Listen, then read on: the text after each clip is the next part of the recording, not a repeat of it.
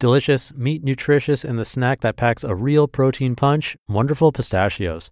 Each one ounce serving has six grams of protein, giving you over 10% of your daily value and making Wonderful Pistachios one of the highest protein nuts out there. But perhaps more than that, I love all of the flavors they have. Their sea salt and vinegar ones are my favorite when I'm craving that flavor, but still want to keep it healthy. But that's just the tip of the iceberg. Wonderful pistachios come in a variety of flavors like chili roasted, honey roasted, smoky barbecue, and jalapeno lime, to name a few. Perfect for enjoying with family or friends and taking them with you on the go. Whether you're a pistachio purist who loves cracking open every nut, or you prefer the convenience of no shells pistachios, Wonderful Pistachios has got you covered.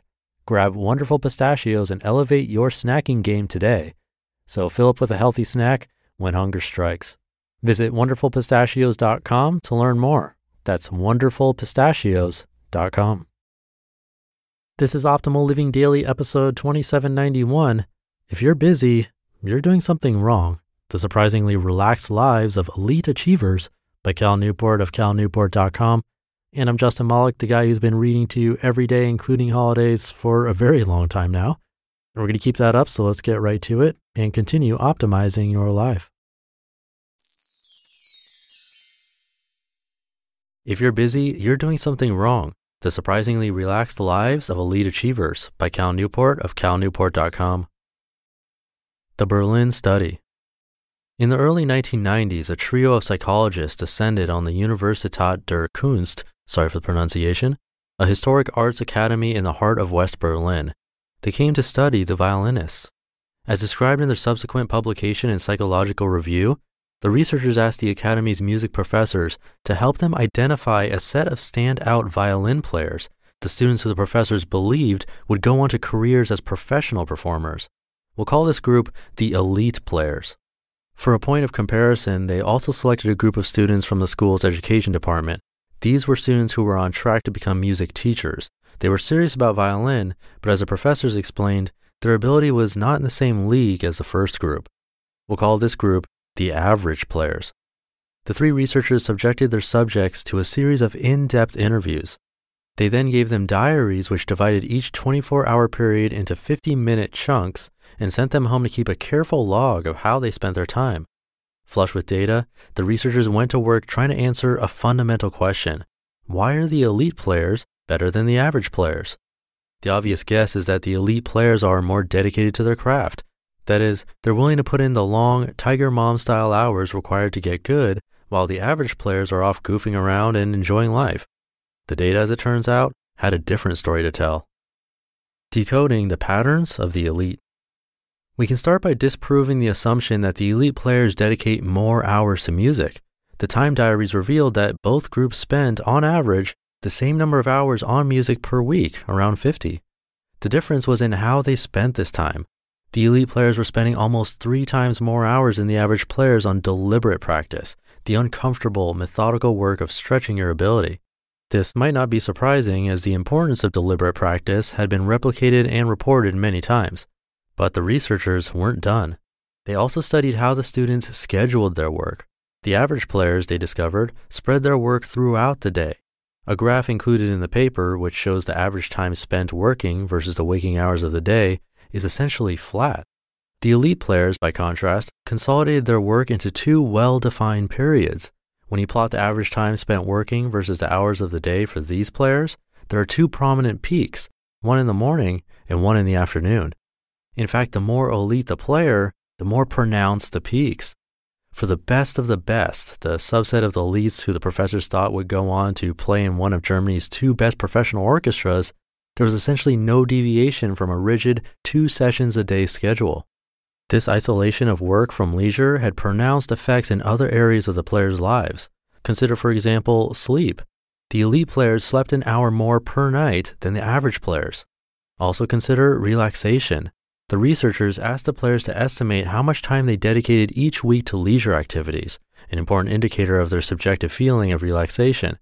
By this metric, the elite players were significantly more relaxed than the average players, and the best of the best were the most relaxed of all. Hard work is different than hard to do work. To summarize these results, the average players are working just as many hours as the elite players, around 50 hours a week spent on music.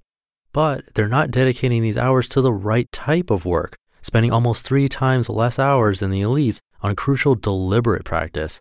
And furthermore, they spread this work haphazardly throughout the day. So even though they're not doing more work than the elite players, they end up sleeping less and feeling more stressed, not to mention that they remain worse at the violin.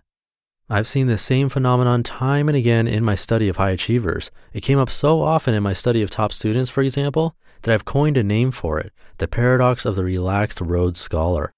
This study sheds some light on this paradox. It provides empirical evidence that there's a difference between hard work and hard to do work. Hard work is deliberate practice. It's not fun while you're doing it, but you don't have to do too much of it in any one day. The elite players spent on average three and a half hours per day engaged in deliberate practice broken into two sessions. It also provides you measurable progress in a skill, which generates a strong sense of contentment and motivation. Therefore, although hard work is hard, it's not draining and it can fit nicely into a relaxed and enjoyable day.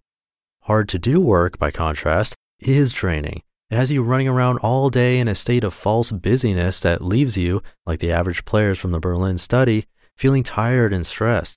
It also, as we just learned, has very little to do with real accomplishment. This analysis leads to an important conclusion. Whether you're a student or well along in your career, if your goal is to build a remarkable life, then busyness and exhaustion should be your enemy. If you're chronically stressed and up late working, you're doing something wrong. You're the average players from the Universität der Kunst, not the elite. You've built a life around hard to do work, not hard work. The solution suggested by this research, as well as my own, is as simple as it is startling. Do less, but do what you do with complete and hard focus. Then, when you're done, be done and go enjoy the rest of the day. You just listened to the post titled, If You're Busy, You're Doing Something Wrong The Surprising Relaxed Lives of Elite Achievers by Cal Newport of calnewport.com. Thank you to Cal a good lesson there. It can feel sort of good, or we might feel like we've accomplished something on days where we run around working late if we actually think we finished something. But to Cal's point, and based on this study, maybe that's not necessarily a great sign, possibly a bad sign. Not always, but it is possible. So I used to play the drums, and I do want to start again here and there, but anyway, it reminds me of how I'd practice alone compared to having a teacher when I had a teacher, I'd always be forced in a way to level up, learn something new that my body wasn't coordinated enough to do to begin with. And that was not a lot of fun. It's incredibly frustrating when something sounds so easy, but then the right hand and the right foot refused to cooperate. But that was when I made the most progress. When I didn't have a teacher, I'd usually end up playing the same old beats and rehearsing the same stuff I already knew. That's nice and does make me a bit better, but nowhere near the kind of progress I was making when I was being forced to learn new skills and techniques. I really do think this applies to a bunch of areas in life. So it's something to think about today and this weekend. And with that, thank you for being here and listening to the almost weekend episodes.